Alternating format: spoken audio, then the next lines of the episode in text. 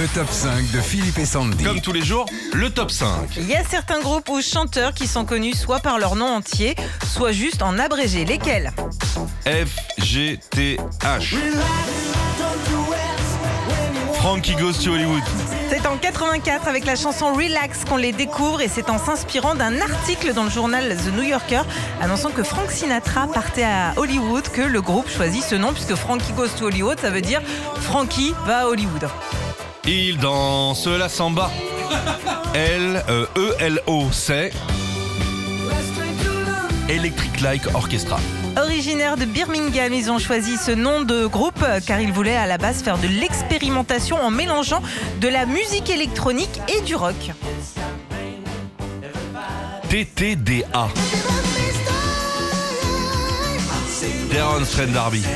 Terence Red Derby se fait connaître en 87 après avoir tenté de se lancer dans le journalisme. Ses premières chansons If You Let Me Stay et Wishing Well ont fait de lui l'un des plus gros vendeurs de disques à la fin des années 80. Le top 5 des chanteurs qu'on abrège. NKOTB. Les New Kids on the Block.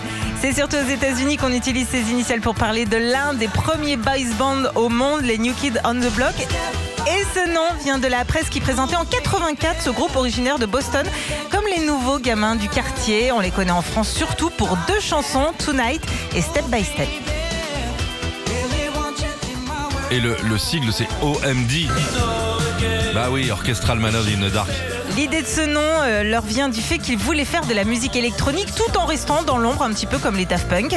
Et leur euh, premier tube Enola Gay a aussi euh, toute une histoire puisque c'est le nom de l'avion qui portait la bombe tombée sur Hiroshima.